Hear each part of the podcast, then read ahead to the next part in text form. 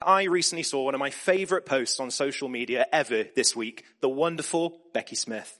Now the reason I love this social media post, which went out on Instagram and on LinkedIn, is because Becky was talking about PowerPoints. And you all know that I love PowerPoints. And she said that she was sat watching one recently and she noticed that the branding across the PowerPoint slides was very consistent, which weirdly is like an odd thing to notice.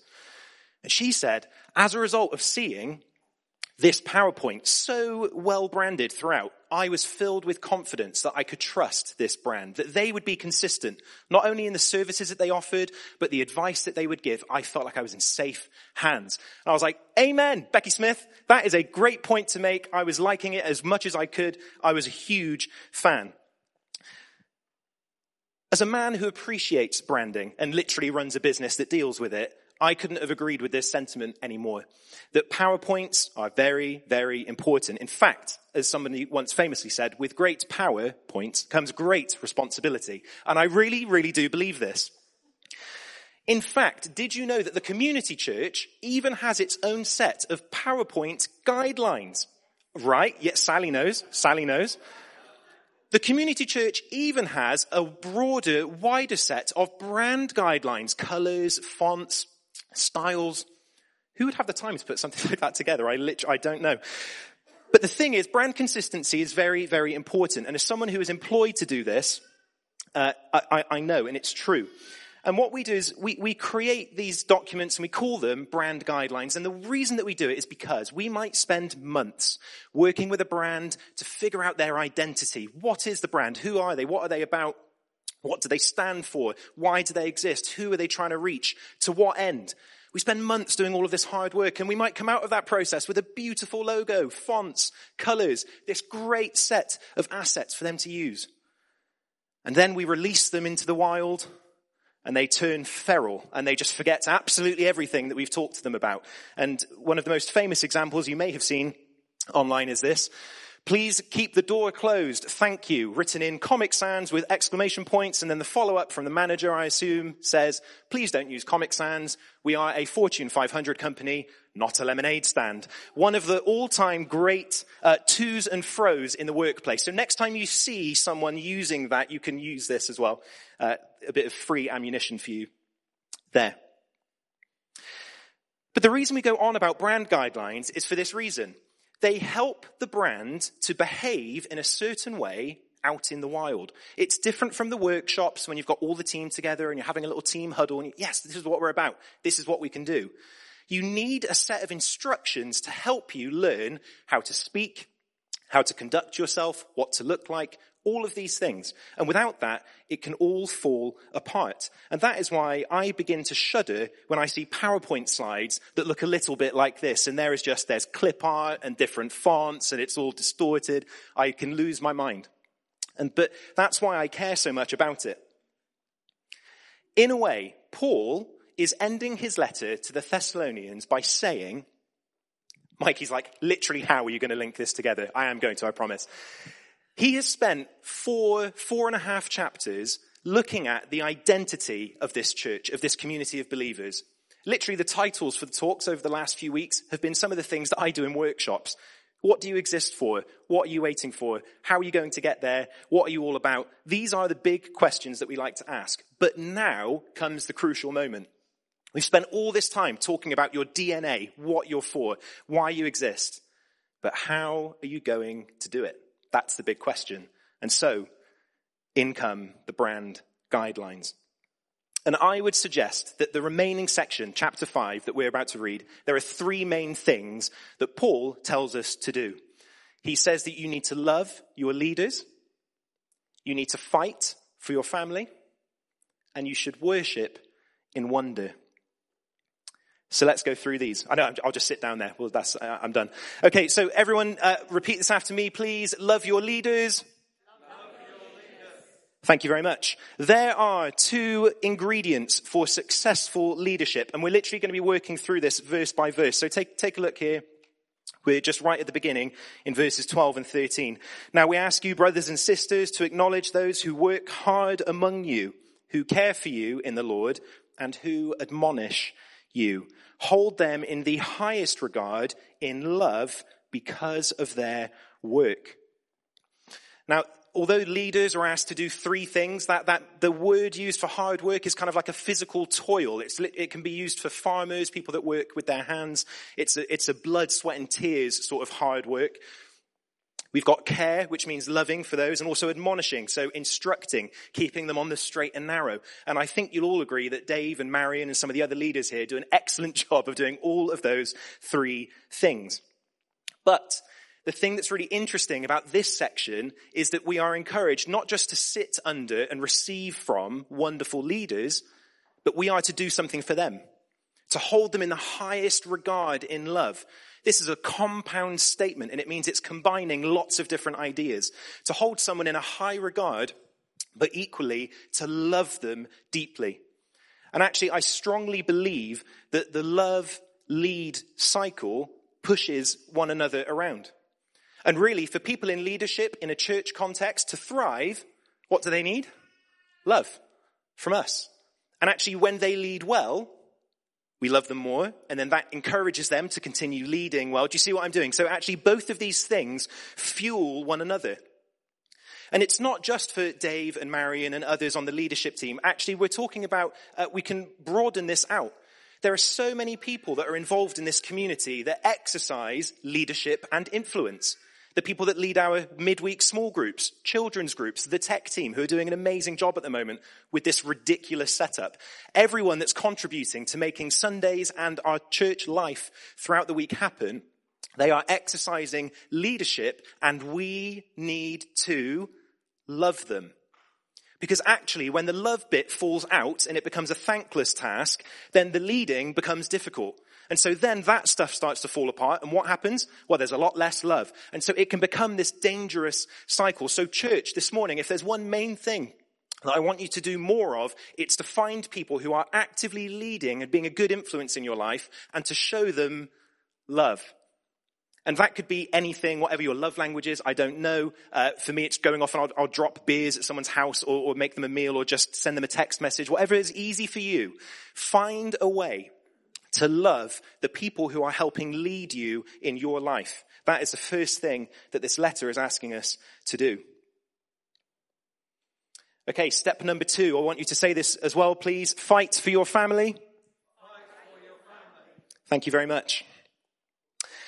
We are given a threefold ministry, and let's uh, read it together here. So, just going on from where we were, so starting in verse uh, 14. And we urge you, brothers and sisters, to, to do what? We've got three things here. To warn those who are idle and disruptive, to encourage the disheartened, and to help the weak. You could include be patient with everyone, but everyone's a bit of a harder thing to work with. So we're going to stick with those three. So we've got these three jobs. Warn the idle, encourage the disheartened, and help the weak. And you might say to me, well, Matt, we've just been talking about leaders. It's the leader's job. Yay. That's why we pay someone because they can do it for us. Wrong. That is not how life works. Yes, in a lot of places, it is expected that actually the person at the top of the food chain in the local church context is expected to deliver all of these three things literally for everyone. And that is the quickest way to burn out and destroy leaders. So actually what the Bible suggests is a group effort. Yes, people like Dave and Marion and others are pastorally kind of at the top and they will oversee and support others. But the leader's job, and I love this quote, is to multiply ministry, not to monopolize it. So it is not the job for a leader to hold on to the reins of looking after people, doing it all, constantly giving up everything to make sure that every single person is looked after. It's impossible. This is a joint effort, we have to fight for the family of this church. Thank you, Graham. And the way that we do that, I would like to suggest, is by being administrators of three things. And they tie up quite neatly here to the three people groups that we're trying to meet. And just before we do this, you'll also notice that um, I think that we all fall into these categories. I think that these, you know, we're all responsible for helping, but also at some point in your life, you will find yourself in one of these three groups of people. maybe all three at the same time when it's going really bad. And that is fine. That means you are normal and you are especially welcome here this morning. Church is not for the perfect. We're all trying to figure it out. What do we do? To the idle, we give faith. To the disheartened, we give hope. And to the weak, we give love. Okay, so why do I suggest that? Well, if you look uh, at this first phrase, the idle and the disruptive, if you were to read this, I don't know if anyone still has a new King James version of the Bible or has ever dipped into it. Maybe when you're on your Bible app and you can just kind of check the different translations. You might just dabble in a little bit of Old English just because it's quite fun. That's a very nerdy thing to say. Sorry, I've given that away. The NKJV has a wonderful expression here for idle and disruptive. It is, he who walketh disorderly. I absolutely love that. I want that on a t-shirt. Someone who walketh disorderly. That also sounds like a kind of a late Friday, Saturday night thing. Driving down Park Street, you'd say, they walketh disorderly. And I'm not sure where else you would use this context, but for me, I think that's absolutely brilliant. The reason it uses that is not because they're under the influence, but it's because the original Greek is a military term for a soldier acting out of rank or, or literally leaving the, the single file line. It's someone who goes off course and disobeys orders. And so really, for someone who walketh disorderly, what we're talking about is someone who acts in a way that is not appropriate for the community where they belong. And who here has ever felt like they've acted out of accordance with the community where they belong? Yes, that should be every single hand. At some point in your life, you will do something say something, think something, and you'll go, I really hope that nobody at church figures that one out, or that I did that because I will get kicked out, I'll be excommunicated. That's, again, that's a normal experience. It happens, it's okay. We all fall into this category every now and again. But the reason why we need to give faith is because in James 2 verse 18 it says this, I will show you my faith by my deeds. The Bible makes it really clear that actually the deeper you go in faith, your behavior does change. You will actually find that things that you think about, the things that you say, the way that you treat people, it should change. We have a little phrase that we say, which is come as you are, but don't leave the same, right? And I believe that for church. Actually, everyone is welcome. We're all here together we're all a bit of a mess sometimes. We're figuring it out, but we believe that Jesus can change your whole life. And actually, it's not just about acceptance. It is about discipleship and growth and change. And we do believe that with faith comes a change in your uh, whole person. So we want faith for the idle and the disruptive. We want hope for the disheartened. And the reason for that is because these are the people among us who have suffered loss. And they need comfort and they need us to quite literally hold them up as we suffer, we are actually equipped to suffer, uh, to suffer and help with those who are suffering too. You can actually read about this in 2 Corinthians uh, at the very beginning of it, and I think Esther mentioned it a few weeks ago in one of her talks. This idea that as we receive comfort from God, we are then equipped to comfort others who are going through something. And actually, church community thrives when its members support one another in times of need. And I can stand here today and say that actually, you know, with myself individually, but me and Maddie as well as a family with Oz, we are so, so grateful for the, res- the, res- the support we receive from the community church. Both from individuals, but corporately, as a family, it means the world to us. And in our small groups, prayer groups, the whole lot, we are so, so grateful for the support that we get on a weekly basis. And actually, church exists in one way to support those who are bereaved, those who are going through illness, those who have lost work, those who are finding parenting an absolute nightmare. The whole thing, the whole scale of difficulty, we exist to hold you up. Not to give you answers, not to make you feel better, but to stand with you and say, I've been there too, and we'll go through this together. We are to give hope to the weak. And finally, love, sorry, hope for the disheartened, and love for the weak. Now again, interestingly, the Greek word here for weak actually carries um, a tone of sexual immorality, which is a very lovely phrase, isn't it? To use very early on a Sunday morning, sexual immorality. Feels a bit weird saying it. But the reason that love is a key ingredient here is for the following reason. Now, we don't know exactly why Paul chose to highlight this, but it's interesting that he did. He's chosen three categories of people. Those who act out of line, those who are discouraged, and those who are maybe tempted sexually to do things that they shouldn't. Or people that uh, have certain thoughts, certain actions, they behave in a certain way. We need to support and love them. Now, as a side note, we've just finished Pride Week, and actually I've been really discouraged at some things I've been hearing Christians say about Pride and about Pride Month, and I'm not going to give a big commentary on that here, but actually if you were to be a Christian and slander, uh, excommunicate, make uncomfortable, unwelcome, or unlove someone from that community, I actually think you're going against the words of Jesus to be someone who loves radically first.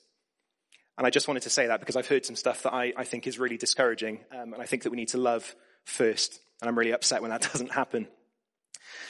But actually, for, for this particular passage, Paul says love should be given at all times to all people because inside the Christian community is the ability for friendships and communion with one another that will hold us all through the, the many temptations that will come through life. Whether you are happily or unhappily married, single, elderly, young, wherever you are in your stage of life, relationships are never easy, regardless of your orientation, what you think about, where you're at in life. It's never easy. There are always temptations. And I think that sometimes as church, we glorify and only talk about very stereotypical marriages and we exclude everyone else from the services that we, that we offer, the things that we talk about. Uh, and I think that we could do more to show love and support to people wherever their stage of life. Amen. And as I said, the church is not responsible for providing you with a group of friends. I think that's sometimes a, a, misconception. If I go to church, I should automatically just be given like five or six very good friends. Sadly, it doesn't quite work that way. They take years to, to make and manufacture and lots of hard work. But what I do believe is that Paul is really encouraging here that in the way that the church is set up, the way that the church members look after and care for one another, the opportunity for friendships should be there through small groups, through prayer triplets, through social events. I've loved that we've been able to start doing meals together again. All of that good stuff. There should be opportunities here for people to feel love because that is the greatest weapon against all kinds of sexual temptation and immorality and other things that you may get led down the line with. Good friendships, good family, church community is the greatest weapon that we have against all of that. And the devil hates it. So if you ever feel isolated, excluded, you're letting him have a foothold in your life. Don't stop coming to church. Don't stop going to your home group. Don't stop praying with that small group of friends. Keep it up. Keep working. He doesn't want you uh, to, to do that stuff because he knows if he can isolate you, get you outside the group, that's when he can trick you and start feeding you lies. You need to hang in there. And actually, brothers and sisters, if we see people that we feel like they're falling away, they're not getting involved as much, this is a warning to us. We need to bring them back into the fold. It's not just about Sunday mornings, but just going for a coffee or phoning them. We have to be on the lookout for people who are getting isolated from our tribe. Finally, in this section, verse 15, striving to do good. I love this phrase. And actually, it's so much more than just being a do-gooder. I hate that phrase, being a do-gooder but actually to strive to do good. Again, the original wording here, it carries something of a, a sense of force, uh, something you have to actively fight for in the face of extreme opposition.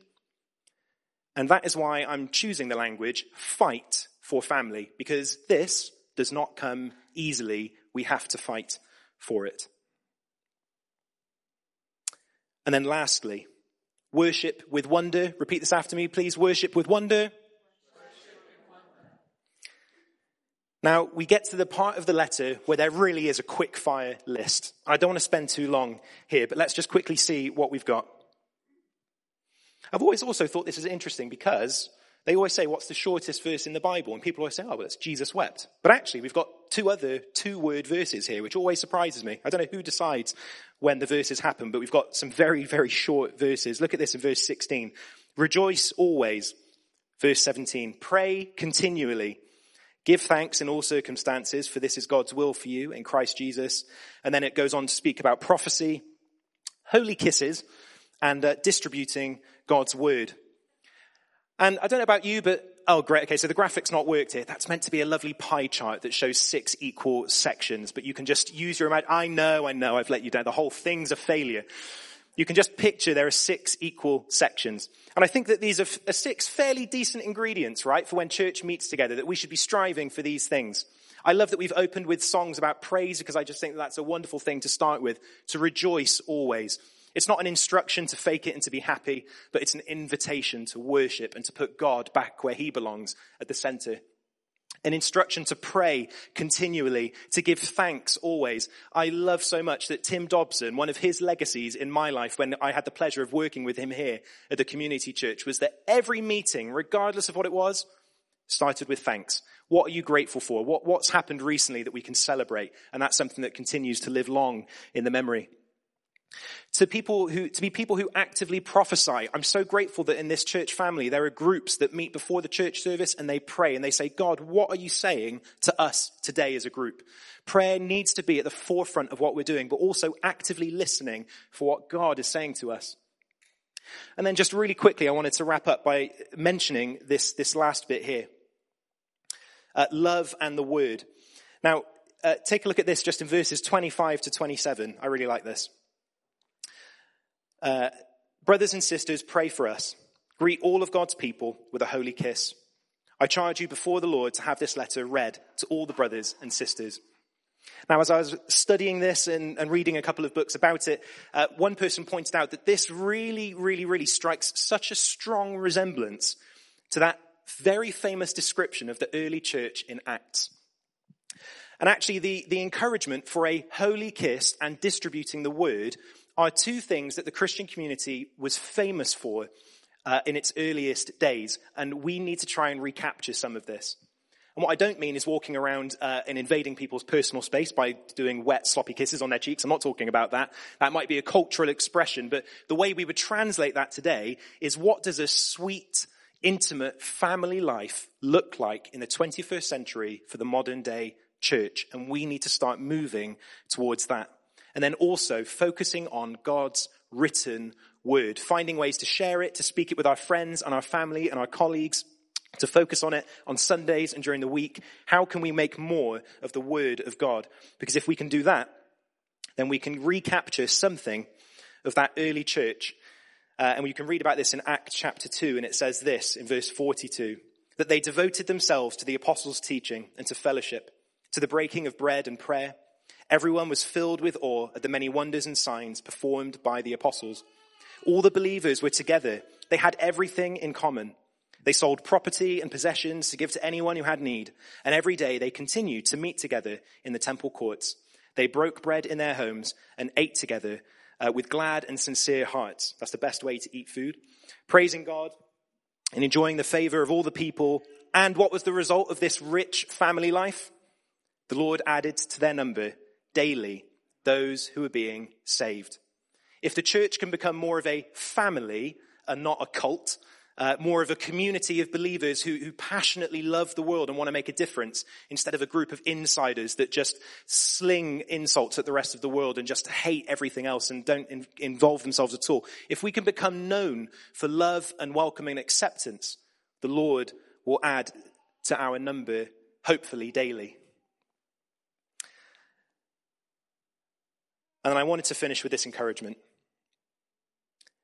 Because at the end of all of this, you might think, well, flipping heck, Matt, that's great. You've just added about 25 things to my to-do list. I'm already busy. What are you doing? I have so much to do this week, and now I've got all of this. Well, I think Paul sort of preempted that, as every good preacher does. And he says this. May God himself, in verse 23, the God of peace, sanctify you through and through. May your whole spirit, soul, and body be kept blameless at the coming of our Lord Jesus Christ. And then look at this, verse 24. The one who calls you is faithful. He will do it. After all of these instructions about things we can try to do, strive to do, give it our absolute best, even when we're running on 1%, he says, God is faithful. He will do it.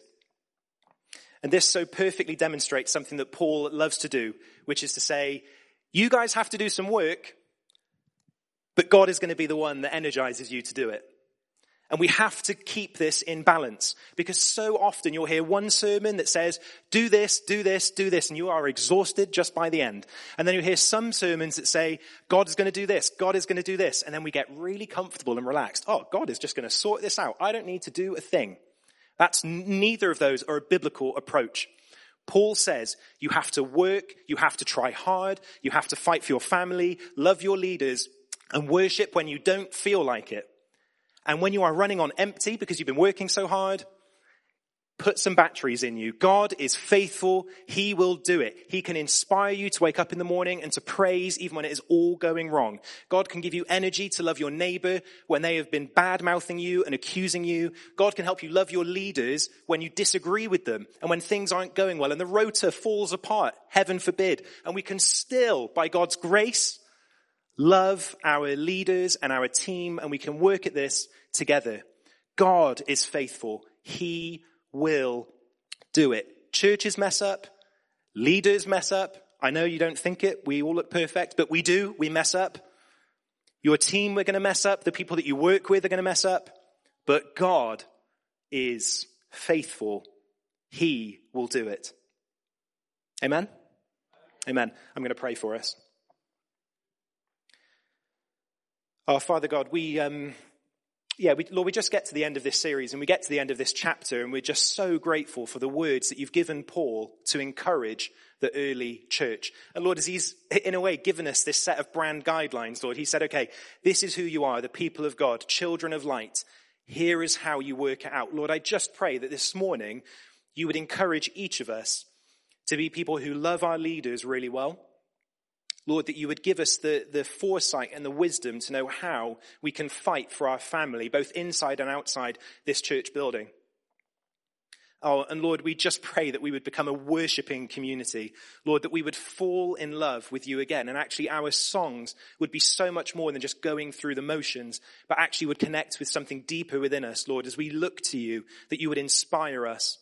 God, I pray that we would worship throughout the week, uh, whether we're at work, whether we're at home with family, whether we're on our own. God, help us to be people who worship you, who look to you, who give you thanks.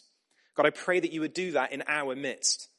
Oh Lord, as we get ready now to, to take communion, um, again, we reenact this family thing of sharing a meal. Lord, I pray that you would help us to focus on you and hear your words to us today. In Jesus' name, amen. Amen.